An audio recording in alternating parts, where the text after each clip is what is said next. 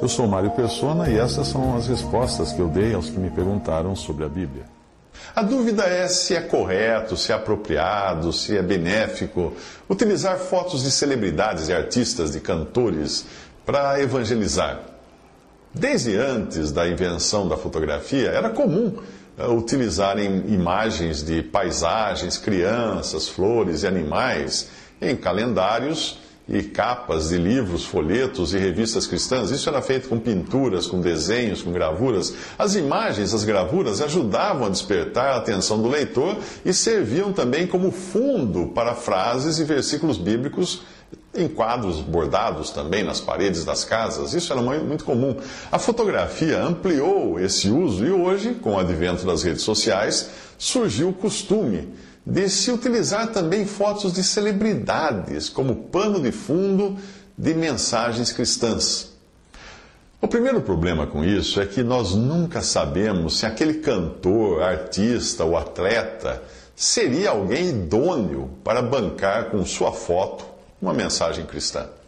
Muitos desses, de muitas celebridades, muitos desses artistas, desses cantores, desses atletas são ateus e levam uma vida de escândalos que jamais os qualificariam como porta-vozes de Deus. Embora Deus tenha usado até uma jumenta para entregar uma mensagem ao ímpio profeta pagão Balaão, aquilo foi uma iniciativa de Deus e não de algum servo de Deus que quis terceirizar a tarefa que cabe ao povo de Deus, de falar a palavra de Deus, de levar a mensagem de Deus. E você sabe que uma jumenta tem uma vida até bem mais inocente, limpa e pura do que muitas celebridades que existem por aí. Eu me lembro do anúncio de uma empresa, uma empresa publicou uma vez um anúncio numa revista com uma mensagem para o Dia das Mães, e a mensagem estava sobre a foto de uma cantora pop, muito famosa. A coisa ficou surreal, porque naquela mesma época, aquela cantora estava no noticiário de todos os jornais e revistas e, e na internet, porque ela tinha perdido a guarda dos filhos e tinha sido internada numa clínica de reabilitação para dependentes químicos. Ela certamente não era a pessoa mais indicada, ao menos naquele momento, para representar as mães ou levar, ou levar, transportar uma mensagem de Dia das Mães. O segundo problema de usar fotos de artistas é que ao fazer isso você pode estar incorrendo num crime de uso indevido da imagem de alguém. Celebridades conquistaram essa posição por algum tipo de mérito nas artes, no, nas ciências, no, nos esportes, e elas costumam vender a sua imagem para comerciais. E para se utilizar a imagem de alguém, é preciso que você tenha um contrato de cessão de direitos de imagem, já que a imagem da pessoa faz parte do pacote de direitos autorais daquela pessoa. Esses contratos costumam envolver custos, limites, restrições ao uso da imagem. E muitas pessoas não gostariam que a sua imagem fosse utilizada em coisas que elas não aprovariam. Imagine um ateu vendo a sua foto com uma passagem bíblica. Você acha que ele ia gostar disso? Certamente não. Mas vamos ao que é realmente o cerne da questão. Quando você viaja, será que você deixa suas joias serem transportadas na mala por pessoas que você não conhece? Ou será que você as leva com você, bem junto ao seu corpo, para não perdê-las, para não ser roubada?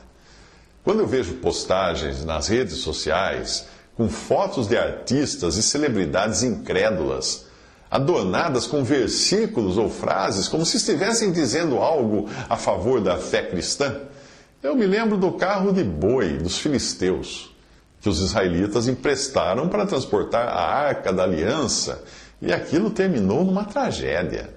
Você não entendeu? Bom, então leia 1 Samuel capítulos 5 e 6 e leia também 2 Samuel capítulo 6. Eu vou resumir. Os israelitas haviam perdido a arca numa batalha contra os filisteus, a arca da aliança, uh, os quais mais tarde acabariam se arrependendo de tê-la conquistado, porque ela só trouxe problemas para os filisteus. Então, para se livrarem dos problemas, que lhes vieram pela presença da arca de Deus em meio a um povo ímpio, inimigo do povo de Deus, eles decidiram devolvê-la para Israel. Os filisteus chamaram os sacerdotes e os adivinhadores, dizendo: Que faremos nós com a arca do Senhor? Fazei-nos saber como a tornaremos a enviar ao seu lugar. Aí os sacerdotes deles, os adivinhos deles, disseram: Tomai e fazei-vos um carro novo, e tomai duas vacas com crias, sobre as quais não tenha subido o jugo, e atai as vacas ao carro, tirai delas os seus bezerros e levai-os para casa.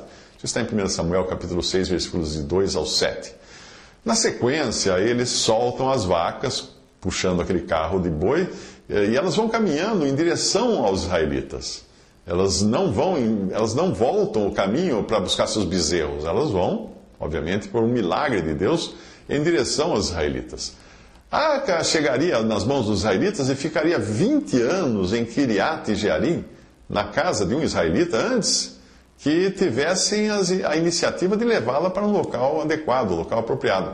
E foi aí que eles incorreram num grande erro. Puseram a arca de Deus num carro novo, como tinham feito os filisteus, e a levaram da casa de Abinadab, que está em Gibeá, uh, e Uzá e Aió, filhos de Abinadab, guiavam o carro novo. E chegando à eira de Nacon, estendeu Uzá a mão à arca de Deus e pegou nela, porque os bois a deixavam pender. O carro de boi balançou, a arca parecia que ia cair, Uzá foi lá e segurou com a mão. Então a ira do Senhor se acendeu contra Uzá e Deus o feriu ali por essa imprudência e morreu ali junto à arca de Deus. 2 Samuel 6, de 3 a 7. O primeiro erro foi terem colocado, os israelitas terem colocado a arca num carro de boi, imitando o que tinham feito os filisteus. A arca nunca deveria ser carregada assim.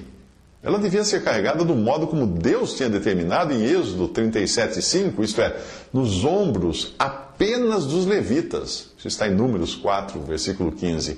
E também por meio de varas que eram introduzidas nas argolas presas à arca, e os levitas colocavam essas varas nos ombros para transportar a arca, e não tocavam na arca, eles se seguravam naquelas varas. Além disso, ela devia ser coberta para ninguém olhar para ela e ninguém poderia tocá-la. Números 4, de 5 a 6, explica, dá esses detalhes.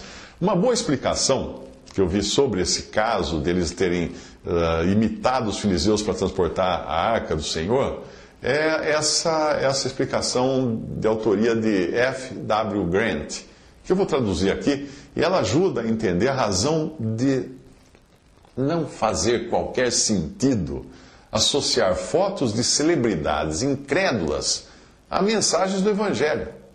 Veja o que escreve esse autor. De que nos fala a arca de Deus transportada em um carro de boi? A arca era o trono de Deus em Israel. Ele habitava ou tinha seu trono entre os querubins e ali estava a glória de Deus. E por conseguinte a voz do Senhor se manifestava. As declarações vindas desse trono eram endereçadas aos homens, a um povo redimido, separado das apostasias das nações em redor para que esse povo pudesse conhecê-lo, conhecer a Deus e servir a Ele somente. O único digno de ser servido.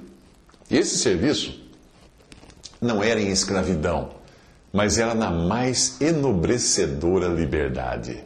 Por eles serem povo de Deus, eles tinham sido tirados das trevas para a luz, da tirados da desonrosa impureza para a santidade em verdade, tendo tendo a vergonha do Egito sido afastada deles. Portanto, o único meio de transporte adequado à arca era ser carregada sobre os ombros dos levitas, os voluntários carregadores do jugo da gloriosa carruagem de salvação. Homens redimidos, submissos somente a Deus, continuam sendo aqueles que ocupam o lugar do qual aquele, aquele em Israel era apenas um tipo, uma sombra. A esses, aos redimidos, na sua preciosa graça, Deus tem se comprometido para que seus corações voluntários possam levá-lo pelo mundo, levar a mensagem de Deus, levar o testemunho de Deus pelo mundo. A eles, Deus continua dizendo: Tomai sobre vós o meu jugo, porque o meu jugo é suave e o meu fardo é leve. Mateus 11, versículo 30. Isso foi saído do, do texto Bible, The Book of the Kings de F. W. Grant. Visite respondi.com.br. Visite 3minutos.net.